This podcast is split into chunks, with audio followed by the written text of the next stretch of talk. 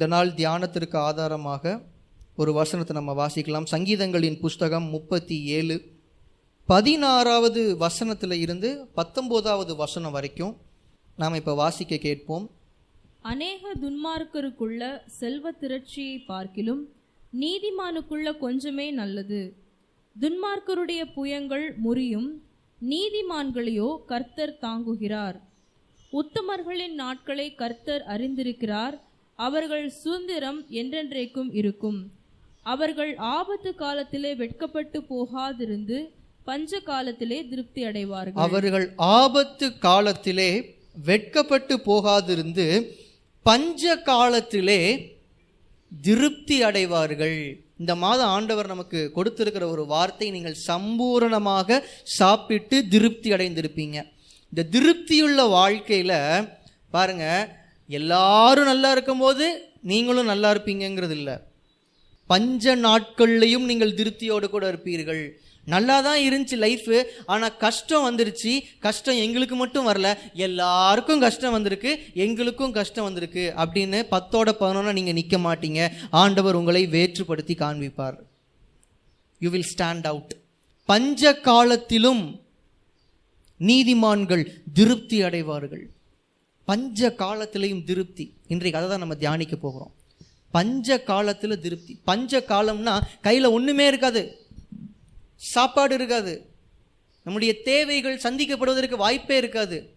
பசி எதிர்பார்ப்பு சோர்வு ஏமாற்றம் இது எல்லாமே இருக்கும். இதுதான் பஞ்ச காலம் இந்த பஞ்ச காலத்தில் நீங்களும் நானும் திருப்தி அடைந்திருப்போம்னு ஆண்டவர் சொல்கிறார் ஒரு ஆமேன்னு சொல்லுங்களேன். இந்த திருப்தியான வாழ்க்கை பஞ்ச காலத்தில் எப்படி நடக்கும்? கையில் ஒன்றுமே இல்லை. ஸ்டோரேஜில் நிறைய இருந்துச்சுன்னா பஞ்ச காலத்தில் திருப்தியாக வாழலாம் எங்கள் பேங்க் பேலன்ஸ் அவ்வளோ பெருசாக ஒன்றும் இல்லை. எங்ககிட்ட சொத்துன்னு சொல்லிக்கிற அளவுக்கு எதுவும் இல்லை. எங்களுக்கு பேக்ரவுண்ட் அவ்வளோ பெரிய பேக்ரவுண்ட் இல்லை. அப்போது நாளைக்கு ஒரு சடனாக ஒரு தேவைன்னு வந்தால் நம்ம என்ன பண்ணுவோம்? பஞ்சம் ஒன்று நம்ம வாழ்க்கையில் ஏற்பட்டால் நம்ம எப்படி திருப்தியாக இருப்போம்? சிலர்லாம் பார்த்துருக்குறீங்களா? நாளைக்கு எனக்கு எதுவும் ஆயிடுச்சுன்னா என்ன பண்ணுறது உடனே ஒரு பாலிசியை ஒன்று போட்டுறது. லைஃப் இன்சூரன்ஸ் ஏன்னா நாளைக்கு எனக்கு ஏதாவது ஆயிடுச்சுன்னா உதவும். நாளைக்கு ஏதோ ஒரு எமர்ஜென்சினா இது உதவும். இதுதான் ஸ்டோரேஜ் ஒரு பேக்கப் வச்சுட்டே வர்றது. சிலர் இதுக்குன்னே ஒரு பணத்தை சேர்த்துக்கிட்டே வருவாங்க. அன்றாட வாழ்க்கைக்கு யூஸ் பண்ணாமல் அவங்க வ- அவங்களுக்கு வருகிற மாத வருமானத்திலிருந்து ஒரு பகுதியை சேர்த்து வச்சுட்டே வருவாங்க. ஒரு எமர்ஜென்சினா தேவைப்படும். திடீர்னு ஒரு அசம்பாவிதம் எதுவும் நடந்துருச்சு திடீர்னு ஒரு பெரிய தேவை ஏற்பட்டுச்சுன்னா நமக்கு உதவும். நகையெல்லாம் அப்படி பத்திரப்படுத்திட்டே வருவாங்க.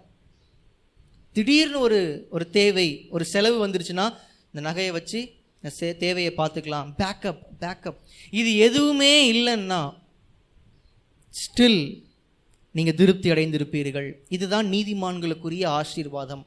இந்த திருப்தியான வாழ்க்கை பஞ்சத்திலும் திருப்தியான வாழ்க்கை உங்களுடைய செல்வத்தை பொறுத்ததல்ல. அதனால தான் நான் பதினாறாவது வசனத்திலேருந்து நான் அதை வாசித்து சொன்னேன். பதினாறாவது வசனத்தை பாருங்கள் அநேக துன்மார்க்கருக்குள்ள செல்வ திரட்சியை பார்க்கிலும் நீதிமான்கள் உங்களுடைய கரங்களில் என்னுடைய கரங்களில் இருப்பது மிகவும் கொஞ்சமாக இருக்கலாம். ஆனால் இதுதான் பெட்டர்னு ஆண்டவர் சொல்கிறார் ஆண்டவரை தேடாத ஒரு மனுஷன் இருக்கான். அவங்களுடைய பேங்க் பேலன்ஸில் பல லட்சங்கள் இருக்குது பல கோடிகள் இருக்குது ஆனால் ஆண்டவரை தேடுகிற அவருடைய பிள்ளைகள் அவர்களுடைய கரங்களில் சில ஆயிரங்கள் இருக்கலாம். இப்போ ஆண்டவர் சொல்கிறாரு அந்த பல லட்சங்களை விட நீதிமான்கள் கரங்களில் இருக்கிற அந்த சில ஆயிரங்கள் தான் நல்லது. நல்லதுன்னா சிறந்தது பெட்டர்னு அர்த்தம். எப்படி? ஆண்டவருடைய லாஜிக் நமக்கு ரொம்ப வித்தியாசமாக இருக்குல்ல? பார்த்தீங்களா நான் ஒருத்தருக்கு ஒரு பெரிய பேங்க் பேலன்ஸ் இருக்குது பேக்கப்புக்கு அவங்க சில ஆசீர்வாதங்களை சேர்த்து வச்சிருக்கிறாங்க. சிலரை குறித்து சொல்லும் போது நீங்கள் கேள்விப்பட்டிருப்பீங்க. அவங்களாம் சம்பாதிக்கவே வேண்டாம்.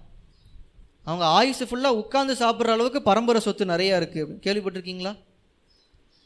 துன்மார்க்கருடைய செல்வ திரட்சியை பார்க்கிலும் நீதிமான்கள் கைகளில் இருக்கிற கொஞ்சமே நல்லது அப்படின்னு சொல்லி வசனத்தில் வாசிக்கிறோம். எப்படி இந்த கொஞ்சம் நல்லதாக மாறுது? இந்த கொஞ்சம் எப்படி பெட்டராக மாறுது? அதை நீங்கள் தொடர்ந்து வாசிக்கும் போது பாருங்கள் துன்மார்க்கருடைய புயங்கள் துன்மார்க்கர்கள் தேவனை தேடாதவர்கள் தேவனை சார்ந்திருக்காதவர்கள் இவங்க கிட்ட செல்வ திரட்சி இருக்கலாம். ஏராளமான சொத்து ஏராளமான பணம் இருக்கலாம். ஆனால் அதை நம்ப முடியாது. அதான் ஆண்டவர் சொல்கிறார் துன்மார்க்கருடைய செல்வ திரட்சி அவர்களுடைய பேக்ரவுண்டு பெருசாக இருந்தாலும் அது முறியக்கூடும். ஆனால் நீதிமான்கள் கையில் கொஞ்சம் இருக்கும். ஆனால் கர்த்தர் அவர்களை தாங்குகிறார்.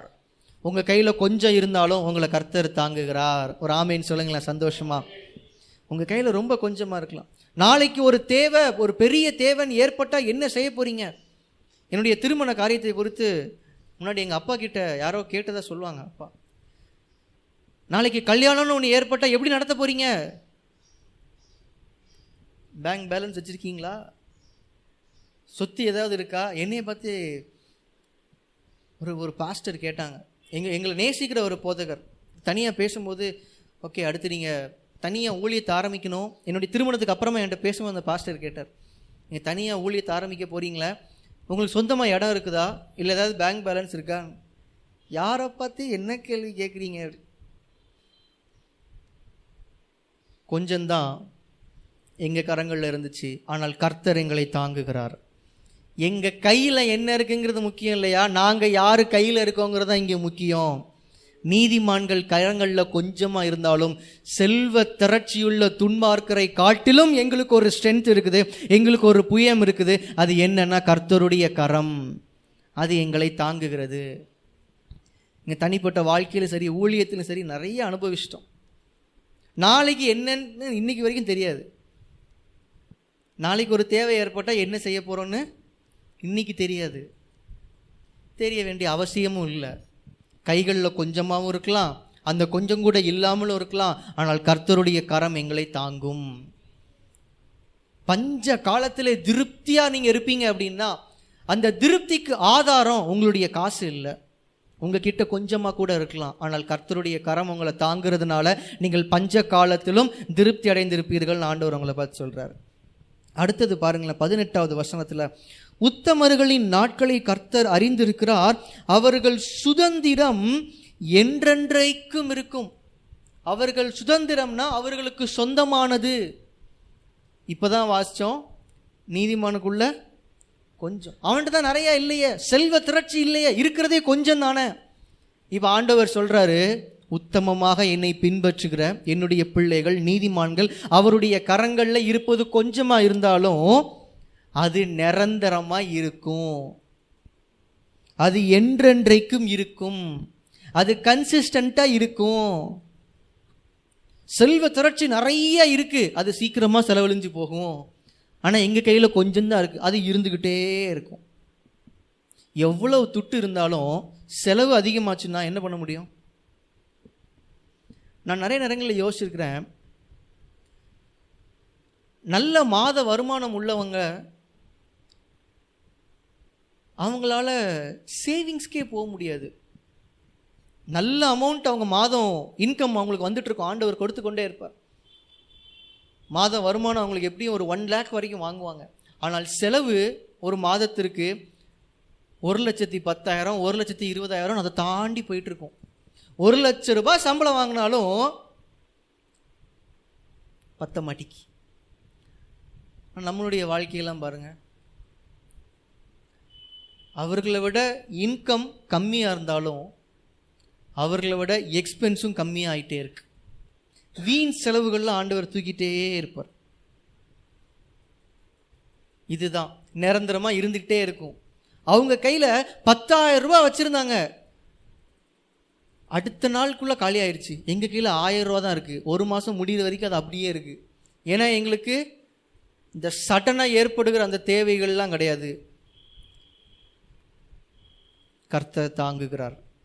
துன்மார்க்கர் கரங்களில் திரளான செல்வ திரட்சி இருந்தாலும் அதை நம்ப முடியாது. நம்ம கையில் கொஞ்சம் இருந்தாலும் அது நிரந்தரமாக இருக்கும். இதை ஆண்டுவங்களை பார்த்து சொல்கிறார் கொஞ்சம்தான் இருக்குதா நீங்கள் யோசிச்சிட்டே இருக்கிறீங்களா?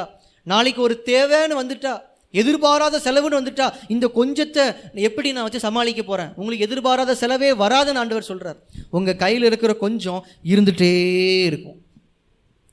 இப்போது ஒரு லட்ச ரூபா வாங்கினாலும் இருபதாயிரம் ரூபா டெபிசிட்டில் போடுற அவன் பெரியவனா கொஞ்சம் வருமானம் வாங்கினாலும் அந்த கொஞ்சத்துலேயும் கொஞ்சத்தை மீதி பிடிக்கிற நாம் பெரியவங்களா? கர்த்தர் தாங்குகிறதுனால உங்கள் கரங்களில் என்னுடைய கரங்கள் இருப்பது கொஞ்சமாக இருந்தாலும் அது நிரந்தரமாக இருக்கும். அந்த ஒரு திருப்தி அந்த ஒரு திருப்தி.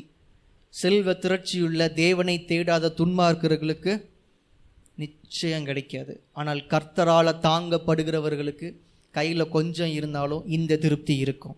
நீங்கள் எந்த கேட்டகரியில் இருக்க விரும்புகிறீங்க எனக்கு செல்வ திரட்சி தான் வேணும் அப்படின்னு ஆசைப்படுறீங்களா? இல்லை என் கையில் இருக்கிறது கொஞ்சமாக இருந்தாலும் எனக்கு பிரச்சனை இல்லை கர்த்தர் என்ன தாங்கணும்னு நீங்கள் ஆசைப்படுறீங்களா? கர்த்தர் தாங்கணும். அவர் நம்மளை தாங்கும்போது நம்முடைய தேவைகள் எல்லாம் சம்பூர்ணமாக சந்திக்கப்படும். மீதம் எடுப்போம். வீண் செலவுகளே வராது. ஒரு ஆமைன்னு சொல்லுங்களேன். வீண் செலவுகளே வராது. அதான் பஞ்ச காலம். தேவையுள்ள காலம். பஞ்சம்னா எல்லாருக்கும் பொதுவாக வர்றது. எல்லாருக்கும் பஞ்சம் வருது. எல்லாரும் பஞ்சத்தில் கஷ்டப்படுவாங்க. ஆனால் தேவனை தேடுகிறவர்கள் மாத்திரம் திருப்தி அடைந்திருப்பார்கள். அதனால தான் உங்களுக்கு நான் திரும்ப திரும்ப சொல்லிட்டே இருக்கிறேன். தேவனை முக்கியத்துவப்படுத்துங்க. தேவனை தேடுங்க. அவருக்கு முதலிடம் கொடுங்க. அவருடைய சமூகத்தை தேடுங்க. ஏன்னா ஃபேஸ் நம்முடைய முகம் ஃபுல்லாக அங்கே ஃபிக்ஸ்டாக இருக்கும்போது மற்றவைகள் எல்லாம் நமக்கு தானாக கிடைக்கும். கையில் கொஞ்சம்தான் இருக்குது பரவாயில்ல கர்த்தர் உங்களை தாங்குவார். தேவனை தேடுங்க அப்படின்னா மனசு எங்கே போகுது? இல்லை இல்லை இந்த கொஞ்சம் பத்தாதுல இன்னும் கொஞ்சம் நான் அதிகமாக வளர்ச்சி இன்னும் கொஞ்சம் அதிக முயற்சி எடுத்து இன்னும் கொஞ்சம் சேர்த்துடணும். அப்போ தேவனை தேடுறதை தவிர இன்னும் கொஞ்சம் கையில் சேர்க்கணுன்ட்டு ஓடுனீங்கன்னா தேவனை தேடாதவர்கள் தேவனை நம்பாதவர்கள் தான் துன்மார்க்கர். அப்போ துன்மார்க்கருடைய புயங்கள் அவர்களுடைய நம்பிக்கைகள் முறியும்.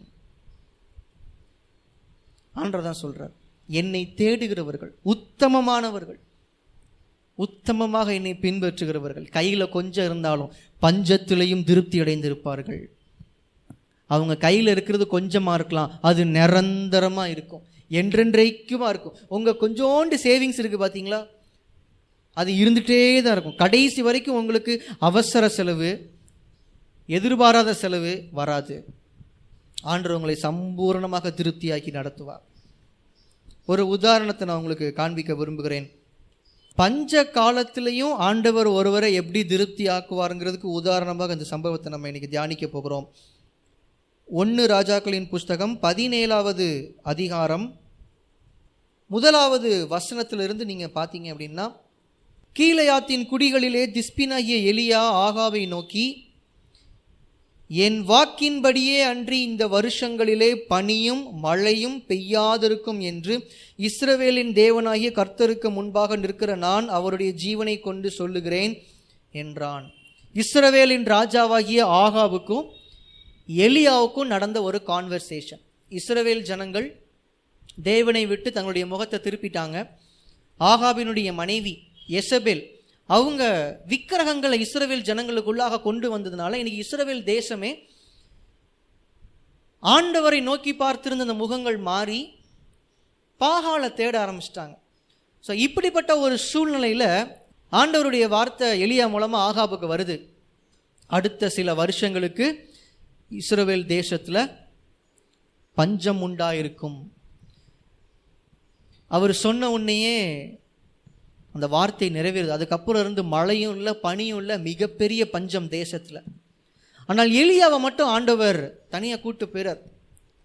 கேரீத் அப்படிங்கிற ஒரு ஆற்றண்டையில் ஆண்டவர் எலியாவை வச்சிருக்கிறாரு. மறைத்து வைத்திருக்கிறார். இஸ்ரவேல் தேசமே பஞ்சத்தில் இருக்கும்போது ஆண்டவர் எலியாவை திருப்தியாக போஷிக்கிறார். எப்படி?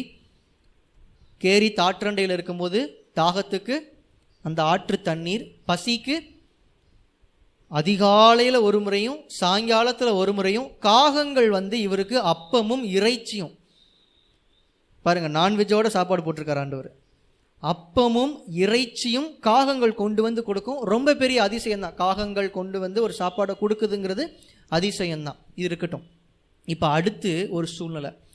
அடுத்த சூழ்நிலை என்ன அப்படின்னா இந்த பஞ்சத்தின் கொடுமையினால இந்த கேரிட் அந்த கேரித் ஆற்று தண்ணீரும் வற்றி போகுது. அந்த ஆற்றுலேயே அடுத்து தண்ணி இல்லாமல் ஆகுது. இப்போ அடுத்து இப்போ ஆண்டவர் சொல்கிறாரு உன்னோட பீரியட் இந்த இடத்துல முடிஞ்சது இப்போ உன்னைய போஷிக்க நான் வேற ஒரு பிளான் போட்டுட்டேன். அது என்ன பிளான் அப்படின்னா நீ சாரி பாத்துங்கிற ஒரு ஊருக்கு நீ போகணும். உன்னை போஷிக்கும்படி நான் அங்கே இருக்கிற ஒரு விதவையின் இடத்துல கட்டளையிட்டு இருக்கிறேன் அப்படின்னு சொல்லி ஆண்டவர் சொல்கிறார் அந்த வசனத்தை நம்ம வாசிக்கலாமா?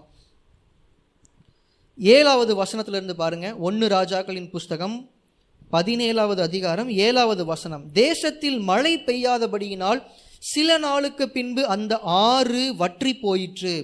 அப்பொழுது கர்த்தருடைய வார்த்தை அவனுக்கு உண்டாயிற்று. அவர் நீ எழுந்து சீதோனுக்கு அடுத்த சாரிபாத் ஊருக்கு போய் அங்கே தங்கிரு. உன்னை பராமரிக்கும்படி அங்கே இருக்கிற ஒரு விதவைக்கு கட்டளையிட்டேன் என்றார். அப்படியே அவன் எழுந்து சாரிபாத்துக்கு போனான். இப்போ நெக்ஸ்ட்டு ஆண்டவர் அவனை போஷிக்கும்படி ஒரு இடத்த ஃபிக்ஸ் பண்ணுறாரு அது சாரிபாத்துங்கிற ஒரு ஊர். அந்த ஊரில் இருக்கிற ஒரு விதவையின் மூலமாக அவனை போஷிப்பேன்னு சொல்லி எளியாவுக்கு ஆண்டவர் சொல்கிறார் பாருங்க ஆண்டவருடைய வழிகள் ரொம்ப வித்தியாசமா இருக்கு. காகத்தை கொண்டு போஷிக்கிறேங்கிறாரு. அடுத்து ஒரு விதவையை கொண்டு போஷிப்பேங்கிறார். பாருங்க ஒரு ஏழை விதவை. ஆனால் ஆண்டவர் ஏழை விதவைங்கிறது முன்னாடியே சொல்லலை. சாரிபாத்தில் இருக்கிற ஒரு விதவைட்டு நான் சொல்லிட்டேன் நீ போன்ட்டார். எளியா போகும்போது ஒருவேளை நினச்சிருக்கலாம். சரி நமக்கு போஷிக்கிற அளவுக்கு நமக்கு சாப்பாடு போடுற அளவுக்கு அதுவும் பஞ்ச காலத்திலேயே நமக்கு சாப்பாடு போடுற அளவுக்கு ஒரு விதவை இருக்காங்கன்னா ஒருவேளை பணக்கார விதவையாக இருப்பாங்க போலன்ட்டு. ஊருக்குள்ளே போய் பார்த்தா அந்த அம்மா விறகு பொறுக்கிட்டு இருக்காங்க. ஊருக்குள்ளேயே. அப்படின்னா கீழே கிடக்கிறது அங்கே இங்கேன்னு. நல்ல விறகு வேணும்னா இன்னும் மரத்தை வெட்டணும். இல்லைன்னா நான் கடையில் போய் வாங்குவாங்க.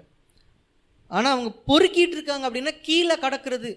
அப்போ அது நல்ல ஒரு விறகுகளாக இருக்க வாய்ப்பு இல்லை. அந்த அளவு- ஒரு விறகு வாங்குறதுக்கு கூட காசு இல்லாதவங்க அவங்க.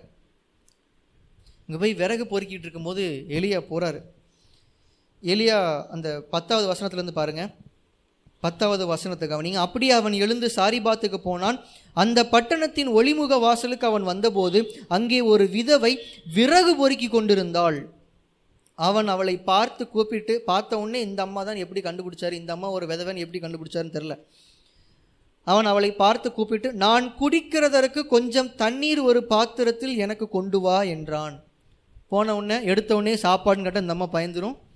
முதல்ல ஒரு டம்ளரில் தண்ணி கேட்போம். அப்புறம் மெதுவாக ஆரம்பிப்போன்னு எலியா எவ்வளோ சாமர்த்தியமாக பேச ஆரம்பிக்காரு பாருங்க. ஏம்மா ஒரு டம்ளரில் தண்ணி கொடுங்கம்மான்னு கேட்குறாரு. தெரியாத ஆள் யார் என்னன்னே தெரில அப்படிலாம் நம்ம யோசிக்கல. நான் எடுத்துகிட்டு வரேன்னு போகிறாங்க போகும்போது அப்படி நிப்பாட்டி சொல்கிறாரு அம்மா அப்படியே சாப்பிட்றதுக்கு ஏதாவது எடுத்துட்டு வா அப்படின்னு. முதல்ல நான் அங்கே நிற்கும் போதே நீங்கள் சொல்லியிருந்தீங்கன்னா இல்லை வேற வீடை பாருங்கன்னு சொல்லியிருப்பேன். தண்ணி மட்டும் தான் கேட்டீங்க சரி தண்ணி மட்டும் தானேன்னு எடுக்கிறதுக்காக நான் வர்ற வழியில் நிப்பாட்டி கூப்பிட்றாரு பாருங்க. பதினோராவது வசனம் கொண்டு வர அவள் போகிற போது அவன் அவளை நோக்கி கூப்பிட்டு கொஞ்சம் அப்பமும் உன் கையிலே எனக்கு இப்போ அந்த அம்மா சொல்கிறாங்க பானையில் ஒரு பிடி மாவும் களையத்தில் கொஞ்சம் எண்ணெயுமே அல்லாமல் என்னிடத்தில் ஒரு அடையும் இல்லை என்று உம்முடைய தேவனாகிய கர்த்தருடைய ஜீவனை கொண்டு சொல்லுகிறேன். இதோ நானும் என் குமாரனும் சாப்பிட்டு செத்து போக அதை எனக்கும் அவனுக்கும் ஆயத்தப்படுத்துகிறதற்கு இரண்டு விறகு பொறுக்குகிறேன் என்றாள். எவ்வளவு வலியுள்ள வார்த்தைகள் பாருங்க பெயின்ஃபுல் வேர்ட்ஸ் அந்த அம்மா அந்த ரெண்டு விறகை பொறுக்குறாங்க. இந்த விறகை பொறுக்கும் போது அவங்க மனசு எப்படி இருந்திருக்கும்? இதுதான் நான் கடைசியாக சமைக்க போகிறேன் இப்போ தான் நான் கடைசியாக சாப்பிட போகிறேன் இப்போ தான் என் கடைசியாக என் பிள்ளைக்கு நான் சோறு ஊட்ட போகிறேன் அவ்வளோதான் அதற்கப்புறம் எனக்கு ஒரு வாழ்வு இல்லை என் பிள்ளைக்கு ஒரு வாழ்வு இல்லை. அவங்க அவங்க சாக போகிறத பற்றி பெருசாக நினச்சிருக்க மாட்டாங்க. ஆனால் அவருடைய பிள்ளையும் சாக போகுது. அவங்களுடைய மன வேதனை எப்படி இருந்திருக்கிறோம்? பஞ்சம். கடவுள் ஏன் இப்படி கொடுக்குறாரு? ஏன் இப்படி ஒரு சூழ்நிலை ஏற்படுது? இவ்வளவு கொஞ்சமாக இருக்குதே கையில். இதுக்கு மேலே வழி இல்லை. அடுத்த வேலை அடுத்த நேர சாப்பாடு கேள்விக்குறி. இந்த நேரத்தில் இதுதான் இருக்குது. இதுக்கு மேலே வாழ்வாதாரம் இல்லை. சாப்பிட்டு செத்து போவோம். மன வழியோடு கூட அவங்க இருந்திருப்பாங்க. அந்த பையனை பார்க்கும்போதெல்லாம் ஏங்கி இருப்பாங்க அவ்வளோதான் இல்லை. இன்னும் நான் எத்தனை நாளைக்கு என் மகனை நான் பார்க்க போகிறேன்னு தெரில என் பிள்ளைய நான் இன்னும் எவ்வளோ நாளைக்கு பார்க்க போகிறேன்னு தெரில இதற்கப்புறம் ஒருவேளை சாப்பாடு எங்களுக்கு கிடைக்குமான்னு தெரில மன வேதனை பஞ்சம் பஞ்சம். பஞ்சம் அவ்வளவு கொடியது. பஞ்சம்னு நான் உங்களுக்கு பேசும்போது பஞ்ச காலத்திலும் நீங்கள் திருப்தி அடைந்திருப்பீர் இருப்பீர்கள் நான் பேசும்போது நீங்கள் சாப்பாடை பற்றி மட்டுமே யோசிக்காதீங்க. பஞ்ச காலத்திலும் கர்த்தர் உங்களை திருப்தியாக்குவார் நான் பேசுறதுனுடைய அர்த்தம். பஞ்சம் என்பது உங்களுடைய நன்மைக்கான சாத்தியம் இல்லாத சூழ்நிலை. உங்களுடைய வாழ்க்கை உயர்வதற்கான சாத்தியம் இல்லாத சூழ்நிலை. நீங்கள் எதிர்பார்த்திருக்கிற அந்த நன்மை உங்களுக்கு கிடைப்பதற்கு சாத்தியம் இல்லாத ஒரு சூழ்நிலை. அதுதான். அதை நினச்சி நினச்சி ஏங்கிட்டு நான் எலியாவினுடைய பாயிண்ட் ஆஃப் வியூவில் நான் பேசாமல் சாரிபாத் விதவையினுடைய பாயிண்ட் ஆஃப் வியூவில் நான் பேச விரும்புகிறேன் இந்த அம்மா நினச்சிருப்பாங்க இந்த பாத்திரத்தில் கொஞ்சம் மாவு இருக்குது கொஞ்சம் எண்ணெய் இருக்குது இதுக்கப்புறம் வேறு எதுவுமே இல்லை. அந்த பாத்திரம் ஒரு காலத்தில் நிறைய இருந்திருக்கும். அப்படி தானே அந்த பாத்திரத்தில் இப்போ இருக்கிறது கொஞ்சம் மாவு கொஞ்சம் எண்ணெய். ஆனால் கொஞ்ச நாளைக்கு முன்னாடி ஒரு வாரத்துக்கோ ரெண்டு வாரத்துக்கோ முன்னாடி அந்த பாத்திரத்தில் மாவு நிறையா இருந்திருக்கும். அந்த பாத்திரத்தில் எண்ணெய் நிறையா இருந்திருக்கும்.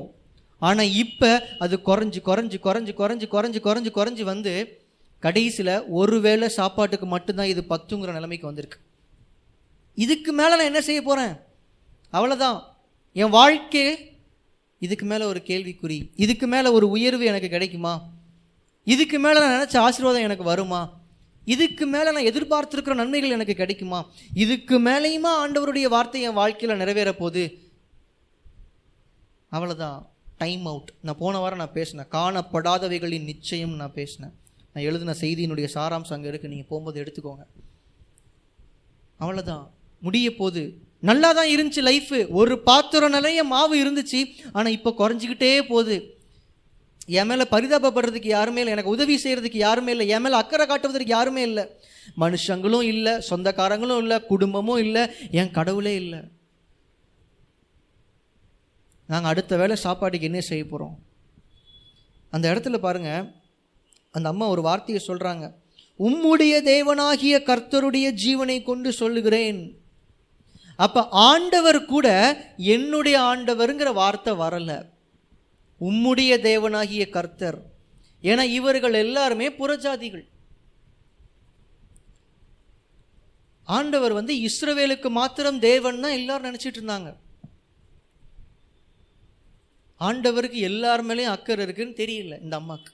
இந்த அம்மா நினச்சிட்டாங்க கடவுள் கூட இஸ்ரவேலருக்கு மட்டும்தான் தேவன். இஸ்ரவேலர்களுக்கு தான் அவர் தேவன். இஸ்ரவேலர்களுக்கு தான் அவர் கர்த்தர். என் ஜனங்கள் ஒரு பொழுதும் வெட்கப்பட்டு போவதில்லைன்னு ஆண்டவர் சொன்னார். உண்மைதான். அந்த என் ஜனங்கள்னு சொன்னது அவங்கள தானே அப்போ ஆண்டவருக்கு கூட எங்கள் மேலே அக்கறை இல்லை. எங்கள் மேலே உரிமை கொண்டாடுறதுக்கு யாருமே இல்லை. இந்த அம்மாவனுடைய வாயிலிருந்து வருகிற வார்த்தைகள் எல்லாம் வழியுள்ள வார்த்தைகள். உங்க தேவன் இஸ் நாட் மை காட் உங்கள் ஆண்டவரை நான் நம்புகிறேன் ஆனால் அவர் உங்களுக்கு தானே ஆண்டவர். நீங்க தானே அவருடைய பிள்ளைகள். உங்களை மட்டும்தானே அவர் அவருடைய பிள்ளைகளை பார்க்கிறாரு. உங்களை மட்டும்தானே அவர் அவருடைய ஜனங்களை பார்க்கிறாரு. நாங்களாம் அந்நியமா இருக்கிறோமே. எங்களுக்கு அவருடைய அக்கறை கிடைக்குமா? எங்களுக்கு அவருடைய நன்மை கிடைக்குமா? எங்களுக்கு அவருடைய ஆசீர்வாதம் கிடைக்குமா? எலியா சொல்றாரு பாருங்க. பதிமூன்றாவது வசனம் பயப்படாதே. டு நாட் ஃபியர் பயப்படாதீங்க. கலங்காதீங்க. பஞ்சத்து நிமித்தம் சூழ்நிலையின் நிமித்தம் திருப்தியான வாழ்க்கைக்காக ஏங்கி இந்த இடத்துல வந்திருக்கிறீங்கன்னு ஆண்டவர் உங்களை பார்த்து சொல்கிறாரு பயப்படாதீங்க. இந்த வேலை சாப்பாடு என் கையில் இருக்குது ஆனால் அடுத்த வேலை சாப்பாடுக்கு நான் என்ன பண்ண போகிறேன்னு தெரியல. இந்த கவலை எப்பயுமே பாருங்கள் ப்ரெசன்ட் டென்ஸை பற்றியே வராது. இந்த கவலை பயம் நிகழ்காலத்தை பற்றியே வர மாட்டேங்கி பாருங்கள் நம்ம ஒரி பண்ணுறதுல ninety nine point nine nine percentage நாளைய குறித்து தான் யோசிச்சுட்டு இருப்போம். கவலைப்படுறது எப்பயுமே நாளைக்கு என்ன செய்வோம்? நாளைக்கு ஒரு தேவை வந்துட்டு என்ன செய்வோம்? எதிர்காலத்தில் என் பிள்ளைகளை கல்யாணம் பண்ணி கொடுக்க நான் என்ன செய்வேன்? ஐயோ நாளைக்கு நான் ஒரு வீடு கட்டணும்னா என்ன செய்வேன்? நாளைக்கு ஒரு தேவை ஏற்பட்டு நான் என்ன செய்வேன்? நாளைக்கு நாளைக்கு நாளைக்கு நாளைக்கு. இன்னைக்கு உங்கள் கையில் கொஞ்சம் இருக்குதுல்ல? பயப்படாதீங்க. கலங்காதீங்க.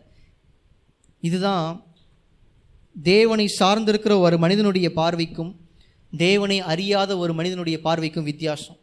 தேவனை அறியாதவர்களுடைய பார்வை எப்படி இருக்கும்? என் கையில் கொஞ்சம் தானே இருக்குது நாளைக்கு என்ன செய்வேன்? ஆனால் தேவனை நம்புகிறவர்கள் தேவனை சார்ந்தவர்களுடைய பார்வை அதான் இன்னைக்கு கொஞ்சம் இருக்குது இல்லை அப்புறம் என்ன? எலியா அந்த இடத்துல எப்படி ரியாக்ட் பண்ணுறாரு பாருங்க. எலியாவின் இடத்துல ஒருவேளை நாம் இருந்திருந்தோம் அப்படின்னா எப்படி யோசிச்சிருப்போம்? அம்மா எனக்கு கொஞ்சம் சாப்பாடு எடுத்துகிட்டு வாங்கம்மா அப்படி அப்படின்னு சொன்னவொன்னே அந்த அம்மா சொல்கிறாங்கல்ல ஐயா என்கிட்ட இருக்கிறதே கொஞ்சம் மாவும் கொஞ்சம் எண்ணெயும் தான். அதையே நாங்கள் எங்களுடைய கடைசி சாப்பாடை சாப்பிட்டு சாவ போகிறோம் எங்ககிட்ட வந்து கேட்குறீங்களே ஐயா அப்படின்னு. ஐயோ அப்படியே? அவங்க கஷ்டப்பட்ட விதவியா? சாரிங்க டிஸ்டர்ப் பண்ணிட்டேன். என்ன ஆண்டவரே? நல்லா இருக்கிறவங்க கிட்ட என்ன அனுப்பியிருக்கலாம்ல ஆண்டவரே? அப்படின்னு ஆண்டவரை பார்த்து எளியாக கேட்டிருக்கலாம். இல்லைன்னா ஒருவேளை ஆண்டவர் இந்த விதவையில் வேற ஒரு விதவையை குறித்து வச்சிருக்கிறாரு போலன்னு எளியா நினச்சிருந்துருக்கலாம். சாரிபாத்தில் இருக்கிற ஒரு விதவைன்னு தான் ஆண்டவர் சொன்னார். சாரிபாத் ஊர்லேயே ஒரே ஒரு விதவை தான் இருக்கிறாங்களா? வேறு ஏதாவது ஒரு விதவையாக இருக்கலாம்ல? அப்போ நம்ம அட்ரஸ் மாதிரி வந்துட்டோம் போல எளியா நினைக்கல. எளியவனுடைய பார்வை தான் கொஞ்சம் தான் இருக்கு இருக்குல்ல? அதில் சுட்டு எடுத்துட்டு வாங்க. சொல்கிறார் நீ போய் உன் வார்த்தையின்படி ஆயத்தப்படுத்து. ஆனாலும் முதலில் அதிலே எனக்கு ஒரு சிறிய அடையை பண்ணி என்னிடத்தில் கொண்டு வா பின்பு உனக்கும் உன் குமாரனுக்கும் பண்ணலாம். எவ்வளவு சுயநலத்தோடு பேசுகிற மாதிரி இருக்குல்ல? கொஞ்சம் தாங்க அதில் தான் நாங்கள் எனக்கும் என் பிள்ளைக்கும் ஒரு ஆடையை சுட்டு சாப்பிட்ற மாதிரி இருக்குது அதை சாப்பிட்டு நாங்கள் செத்து பார்ப்போம் போகிறோம் சரிம்மா நீ சொன்ன மாதிரியே பண்ணுமா நீ சொன்ன மாதிரியே சுடுமா ஆனால் ஃபஸ்ட்டு எனக்கு கொடுத்துரு. சுயநலமுள்ள வார்த்தைகள் மாதிரி தெரியலாம். சரி நீங்கள் கொஞ்சம் தான் இருக்குங்க சாப்பிடுங்க மீதி இருந்துச்சுன்னா எனக்கு கொடுங்க.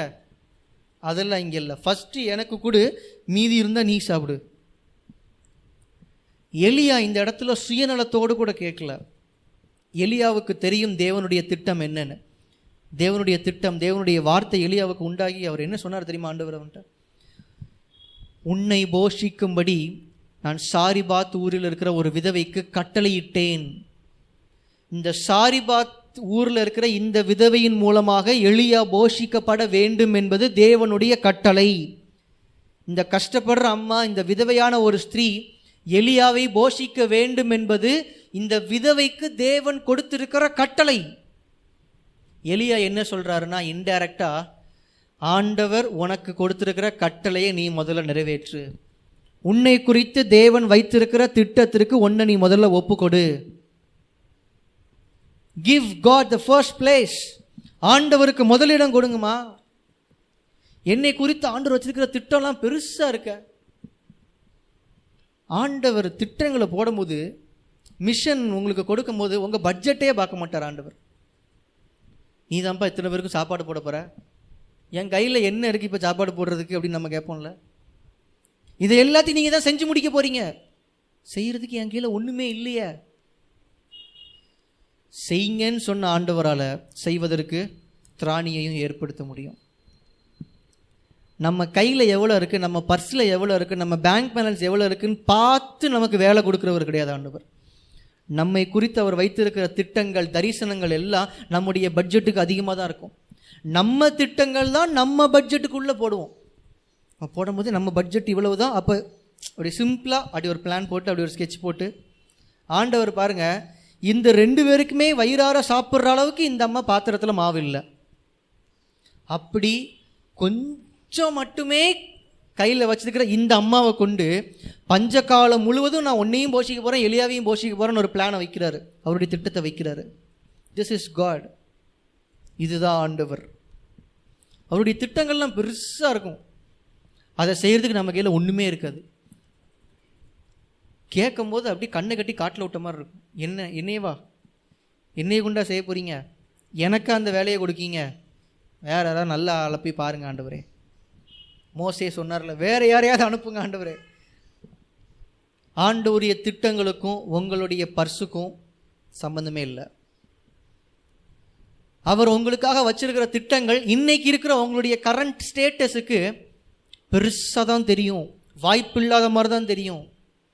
ஆனால் ஆண்டவர் நினச்சா முடியும். அவர் ஒவ்வொருத்தருக்கும் போடுற ஸ்கெட்ச் ஒவ்வொருத்தருக்கும் போடுற திட்டம் ஒவ்வொருத்தருக்கும் வைக்கிற தரிசனம் ஒவ்வொன்றும் மிகப்பெரியதாக இருக்கும். ஒன்றே ஒன்று மட்டும் பண்ணுங்க. ஆண்டவருக்கு முதலிடம் கொடுங்க. எலியா தான் சொல்கிறார் ஏம்மா நீ என்ன போஷிக்கணுங்கிறது ஆண்டவருடைய கட்டளை. நீ ஆண்டவருடைய கட்டளைக்கு முதல்ல கீழ்ப்படி.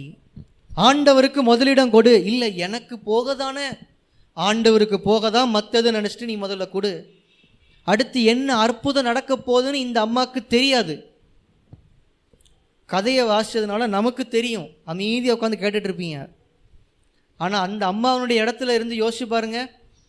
இப்படி கொடுக்கறதுனால அடுத்து நாங்கள் பஞ்சகாலம் முழுவதும் சாப்பிட்டுக்கிட்டே இருக்க போகிறோங்கிற அந்த உண்மை அந்த நேரத்தில் அந்த அம்மாவுக்கு தெரியாது. ஆனாலும் ஒருவேளை தான் சாப்பிட்டு செத்து போக போகிறோம்னு நினச்சிட்டு இருக்கிறேன். அந்த வேளை சாப்பாடும் சாப்பிட முடியாத சூழ்நிலை ஒருவேளை ஏற்பட்டால் ஏற்பட்டுட்டு போது ஆண்டவருடைய வார்த்தைக்கு முதல்ல கீழ்ப்படிஞ்சிருவோன்னு இருக்கிறத தேவனுடைய ஊழியனுக்கு கொடுக்குறாங்க. இருக்கிறத ஆண்டவருடைய வார்த்தைக்கு கீழ்ப்படிஞ்சு கொடுக்குறாங்க. பாருங்க அந்த அற்புதத்தை பாருங்க. கர்த்தர் தேசத்தின் மேல் மழையை கட்டளையிடும் நாள் மட்டும் பானையின் மா. செலவழிந்து போவதும் இல்லை கலசத்தின் எண்ணெய் குறைந்து போவதும் இல்லை என்று இஸ்ரவேலின் தேவனாகிய கர்த்தர் சொல்லுகிறார் என்றான். இந்த அம்மா ஒரு புறஜாதி. சர்ச்சுக்கு போயிருக்க மாட்டாங்க. ஆண்டுடைய வார்த்தையெல்லாம் கேட்டு பழகி இருக்க மாட்டாங்க. ஆண்டவரை குறித்த சத்தியங்கள் அந்த அம்மாவுக்கு அதிகம் தெரிந்திருப்பதற்கான வாய்ப்புகள் இல்லை. ஆனாலும் ஆண்டவர் இதை சொல்றாரு ஆண்டவர் இதை வாக்கு பண்றாருங்கிற அந்த வார்த்தையை கேட்ட உடனே ஆண்டவருடைய வார்த்தையின் மேல ஒரு நம்பிக்கை ஒரு விசுவாசம். இந்த அம்மா ஆண்டவருடைய வார்த்தையின் மேல வச்ச விசுவாசத்துல பாதி நமக்கு இருந்தா கூட நம்ம இந்நேரம் எங்கேயோ போயிருப்போம். நம்முடைய பாத்திரத்துல கொஞ்சம் மாவு கலசத்துல கொஞ்சம் எண்ணெய் ஆனால் இதுலேயும் நான் ஆண்டவருக்கு முதலிடம் கொடுத்து முதல்ல ஆண்டவருக்கு கொடுக்க சொல்கிறீங்களே ஆனாலும் ஆண்டருடைய வார்த்தையை நான் நம்புகிறேன் அதை நான் விசுவாசிக்கிறேன். நம்புவதற்கு ஏதுவில்லாது இருந்தும் நான் நம்புறேன். நம்புகிறதற்கு ஏதுவில்லாமல் இருந்தாலும் நான் அதை நம்புகிறேன் பஞ்ச காலம் முழுவதும் நீங்கள் திருப்தியாக இருப்பீங்கன்னு ஆண்டவர் சொல்லிட்டார். பதினைந்தாவது வசனத்தை பாருங்கள் அவள் போய் எலியாவின் சொற்படி செய்தாள். அவளும் இவனும் அவள் வீட்டாரும் அநேக நாள் சாப்பிட்டார்கள். அவள் வீட்டாருன்னா அவளுக்கு இருந்தது ஒரே ஒரு பையன். அவள் வீட்டாருன்னு இங்கே பொதுவாக சொல்லும் போது ஒருவேளை அவங்கள சார்ந்திருந்த வேற யாராவது கூட இருந்திருக்கலாம் நமக்கு தெரியாது.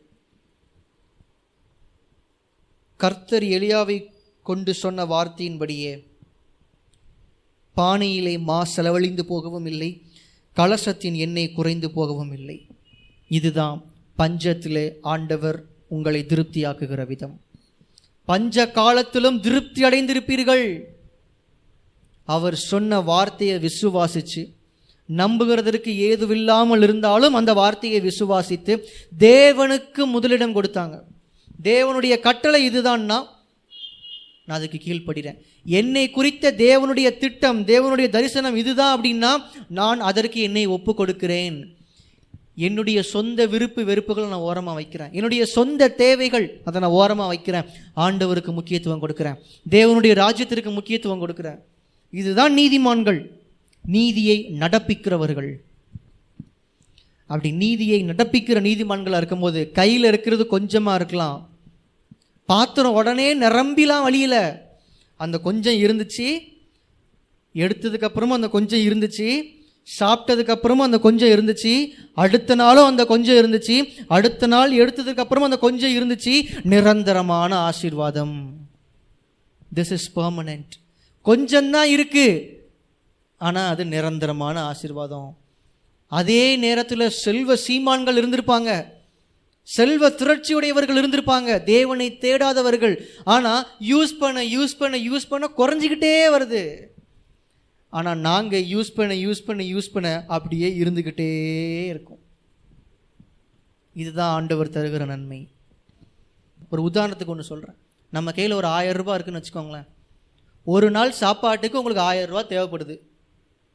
அதிகமாக தான் இருக்குது உதாரணத்துக்காக சொல்கிறேன் ஒரு நாள் சாப்பாட்டுக்கு ஒரு நாள் உங்களுடைய தேவைக்கு ஆயிரம் ரூபாய் அவசியமாக இருக்குது அதே நேரத்தில் இன்னொரு ஒருத்தன் இருக்கிறான். ஆண்டவரை தேடாதவன். ஆனால் செல்வ திரட்சி உள்ளவன்.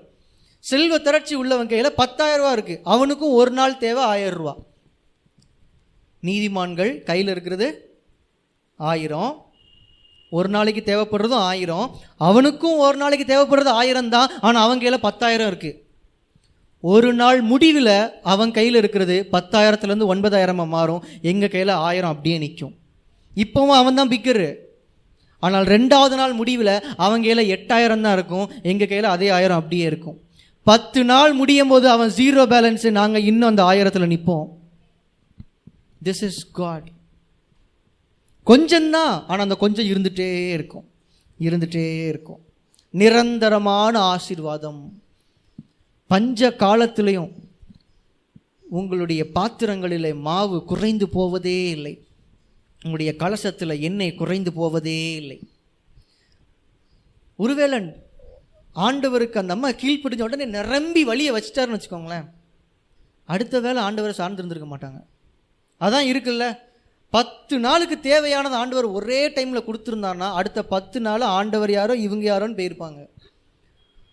ஆண்டவர் அன்னன்னைக்கு தேவையை அன்னன்னைக்கு கொடுத்துட்டு நாளைய தேவைக்காக யாரும் கவலைப்படாதீங்க. இன்னைக்கு தேவையை ஆண்டவர் உங்களுக்கு சந்திக்கிறாருன்னா நாளைய தேவையும் ஆண்டவர் சந்திப்பார். இன்றைய தேவையை சந்திக்க தெரிந்த ஆண்டவருக்கு நாளைய தேவை ஒரு பெரிய விஷயமே இல்லை. உங்களுடைய பாத்திரத்தில் மாவு குறைவதே இல்லை. உங்கள் கலசத்தில் எண்ணெய் குறைவதே இல்லை. நீங்கள் பஞ்ச காலத்திலும் திருப்தியாக இருப்பீர்கள். உங்களுடைய கரங்களில் கொஞ்சமாக இருக்கலாம். செல்வ திரட்சி இல்லாமல் இருக்கலாம். ஆனால் நீதிமான்களை கர்த்தர் தாங்குகிறபடியினால உங்களுடைய கரங்களில் இருக்கிற அந்த கொஞ்சமே நல்லது அது நிரந்தரமாக இருக்கும். அது என்றென்றைக்கும் உள்ள ஆசீர்வாதமாக இருக்கும். நீங்கள் சம்பூரணமாக சாப்பிட்டு பஞ்ச காலத்திலையும் நீங்கள் சம்பூரணமாக சாப்பிட்டு கையில் கொஞ்சம்தான் இருக்குதுனாலுமே நீங்கள் சம்பூரணமாக சாப்பிட்டு திருப்தி அடைந்து உங்களை அதிசயமாய் நடத்தி வந்த உங்கள் தேவனாகிய கர்த்தருடைய நாமத்தை துதிப்பீர்கள். நீங்கள் ஒருபொழுதும் வெட்கப்பட்டு போவதே இல்லை.